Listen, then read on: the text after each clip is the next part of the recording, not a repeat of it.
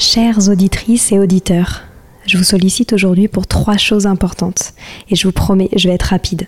La première, j'ai lancé un sondage pour mieux vous connaître et faire évoluer mon travail. Si vous avez 5 minutes, cela m'aiderait énormément que vous y répondiez. Le lien est en description des derniers épisodes du podcast.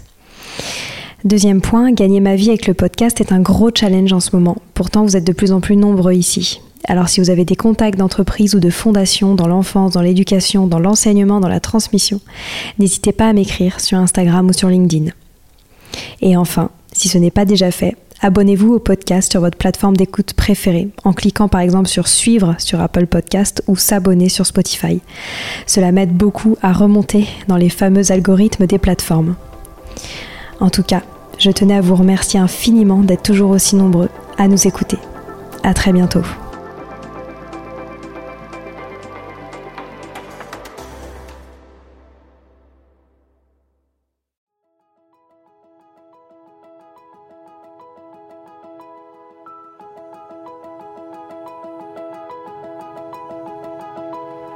Bonjour à tous, ici Stéphanie et Sylvie Descleb pour un nouvel épisode du podcast Les adultes de demain. Les adultes de demain, c'est un échange autour de l'éducation et la parentalité entre d'un côté une mère, Sylvie, entrepreneuse depuis plus de 30 ans dans l'éducation, directrice d'école Montessori, créatrice d'un organisme de formation et auteur dans l'éducation, et sa fille, c'est moi, Stéphanie.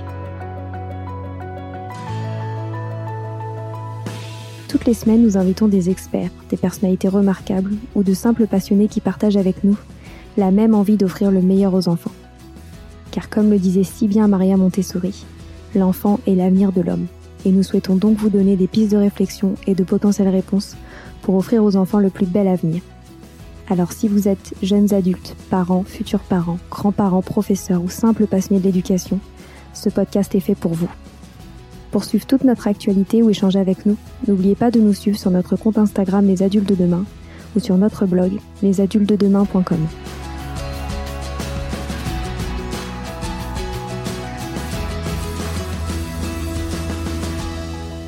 Bienvenue sur les pauses éducatives de Sylvie, un nouveau format de podcast en plus de nos discussions quotidiennes. Dans cette nouvelle série de podcasts courts, Sylvie nous décrit des exercices, des activités ou des applications concrètes à mettre en place avec ses enfants, à la maison ou en classe, en lien avec l'éducation et la parentalité.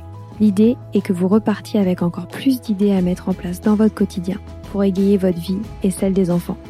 Alors bonne écoute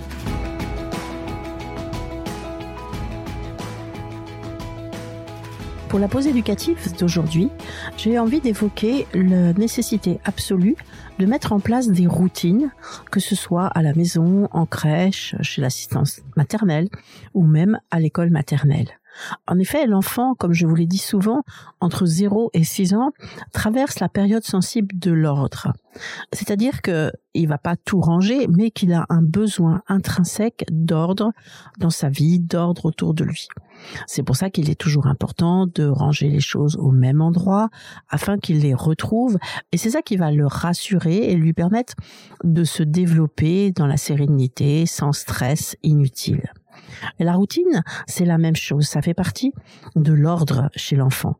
L'enfant, le jeune enfant, n'a pas la notion du temps. Il ne sait pas lire l'heure, il, il reconnaît pas les moments de la journée, etc. Donc la seule façon pour lui d'avoir des repères dans cette journée, dans son temps, c'est que des routines soient instauré et qu'il se passe toujours les mêmes choses au moment de la de la journée et surtout dans le même ordre.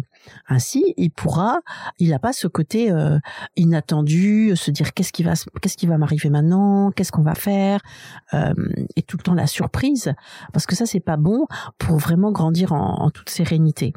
Il faut vraiment que les choses soient installées et que chaque jour, il sache qu'on commence par telle chose, ensuite telle chose, ensuite telle chose.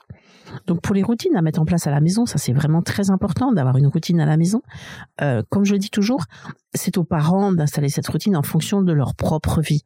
C'est pas moi qui peux dire on doit faire ça le matin, puis après ça, le temps de l'histoire va être à tel moment, le temps de sortir va être à tel moment, euh, avant le repas on va faire telle chose, parce qu'en fait c'est complètement dépendant de, de la vie, de votre façon de vivre, euh, de votre vie professionnelle, mais aussi de ce que vous avez envie de faire, envie de mettre en place. Et ça, c'est important que vous y réfléchissiez à l'avance pour euh, qu'elle que, que cette routine corresponde complètement à vos aspirations à vous.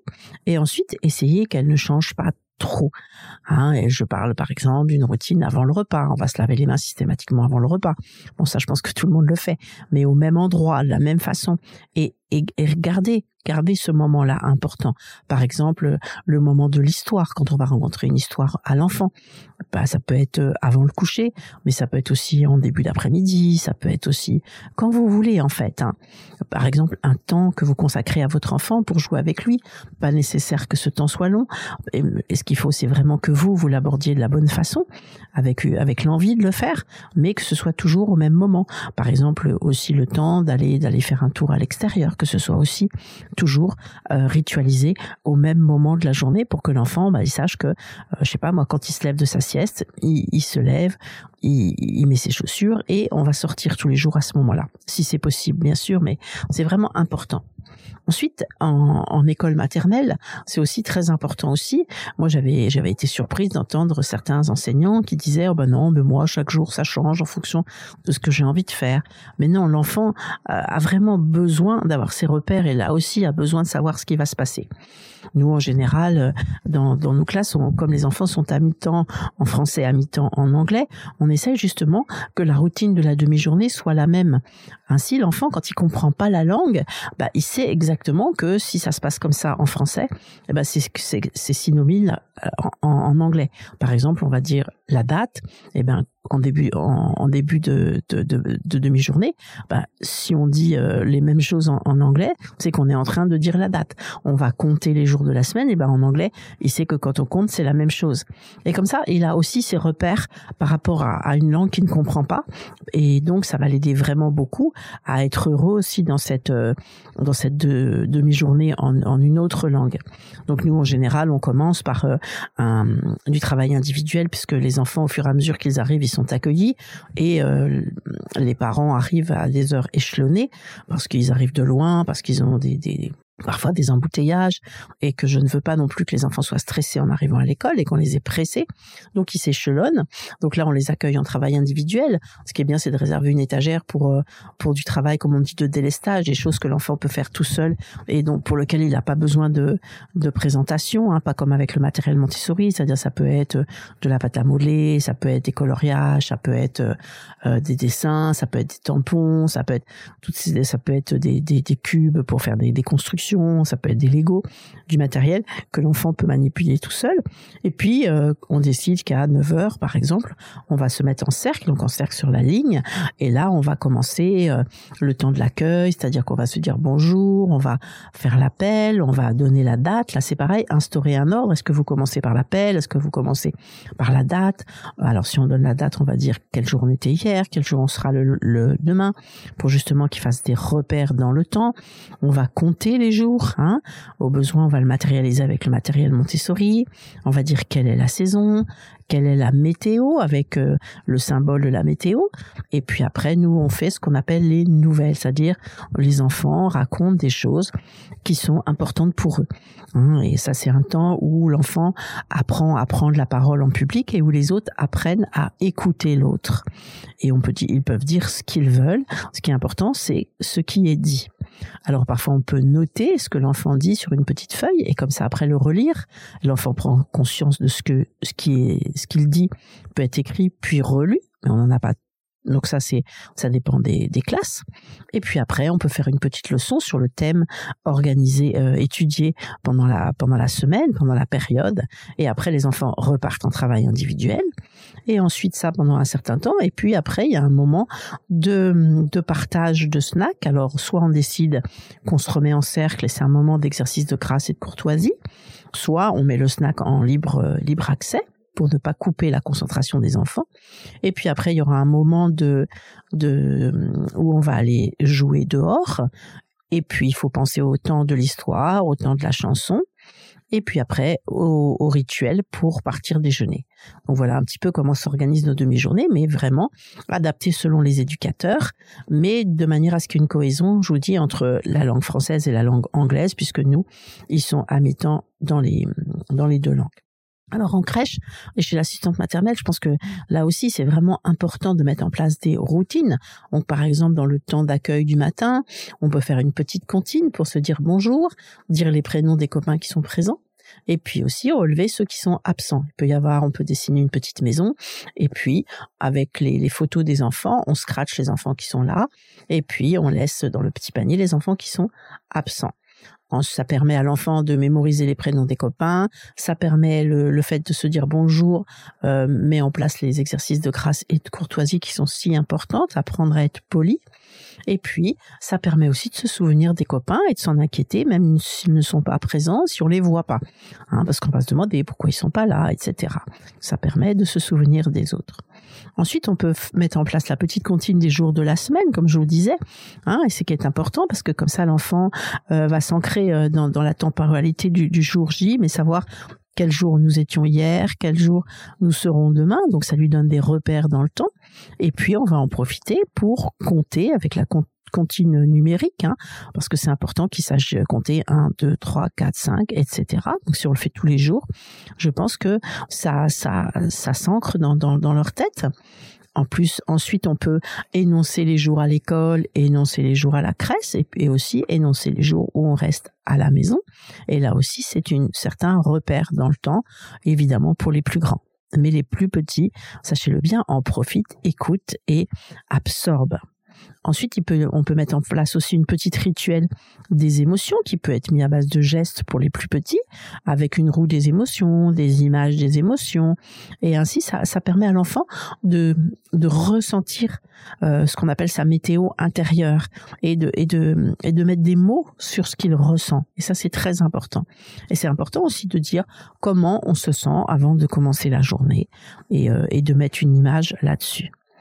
Ensuite, un petit rituel quand il est temps de ranger les activités, hein, quand la demi-journée euh, euh, passe à autre chose que les activités euh, individuelles ou collectives. Donc là, on peut aussi mettre en place une petite chanson pour inviter les enfants à ranger tous ensemble et à ritualiser ce temps collectif du rangement des activités.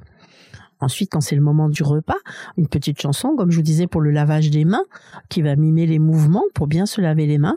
Puis une petite chanson pour se dire à tous bon appétit. Ça, ça aide aussi à imprimer bien les gestes pour une bonne hygiène des mains. Et encore une fois, avec le fait de se souhaiter bon appétit, de se soucier de l'autre, c'est des nouveaux exercices de grâce et de courtoisie. Puis, quand euh, la fin du repas arrive, on peut aussi mettre en place une petite chanson pour débarrasser et puis pour euh, pour euh, se nettoyer le visage et se nettoyer les mains après le repas, nettoyer sa table et mettre bien les choses à la poubelle, trier, etc. quand les enfants grandissent. Puis on peut instaurer aussi un temps calme avant la sieste avec des petites chansons douces à écouter, allongées sur un tapis par exemple. On peut aussi instaurer quand ils sont plus grands des massages, des contes sophrologiques. C'est une façon de le s'apaiser, de se préparer pour la sieste. Et puis quand on est en, les, pour ceux qui n'ont pas, qui ne font pas la sieste, un moment d'apaisement aussi pour se remettre au travail. Et euh, c'est un temps où on va se relâcher, où on va se détendre, on va s'apaiser.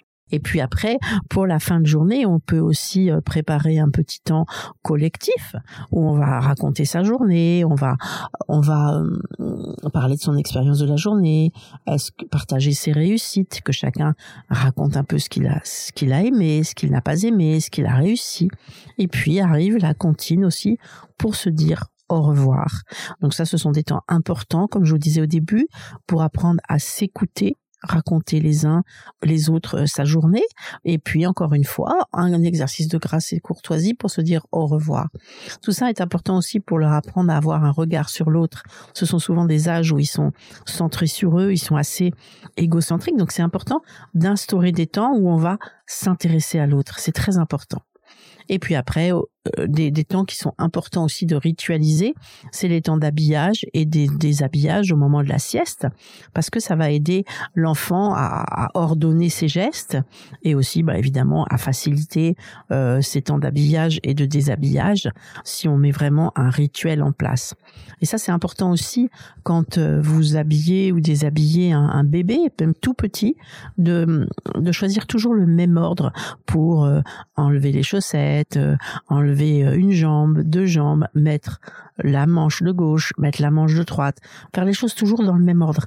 Et après, vous verrez que même tout petit, ils vont tendre, tendre le pied, tendre la main dans le bon ordre. Et ça, ça va aussi aider l'enfant à devenir autonome parce qu'après il saura justement euh, euh, comment comment s'habiller, comment se déshabiller, etc. Aussi ritualiser euh, les habitudes, hein, comment on prépare par exemple ses, ses, ses, vêtements la veille, comment on prépare son cartable la veille pour être bien prêt pour le lendemain, etc., etc. Et je pense que ça c'est vraiment quelque chose de fondamental et vraiment il faut y penser pour que ça ça convienne à l'adulte bien sûr ce, ce rituel parce que enfin, ces routines parce qu'il faut vraiment essayer une fois qu'elles sont mises en place, de les changer le moins possible. C'est vraiment quelque chose dont les enfants ont besoin, qui les rassure, qui les apaise et qui leur permet justement de, se faire des repères dans le temps et puis après justement de développer une autonomie et après d'accepter justement les aléas dans cette routine parce qu'ils savent qu'ils sont rassurés. Et donc ça c'est très important. Voilà, c'est fini pour aujourd'hui. On espère que cet épisode vous a plu. Avant de se quitter, on a quand même besoin de vous.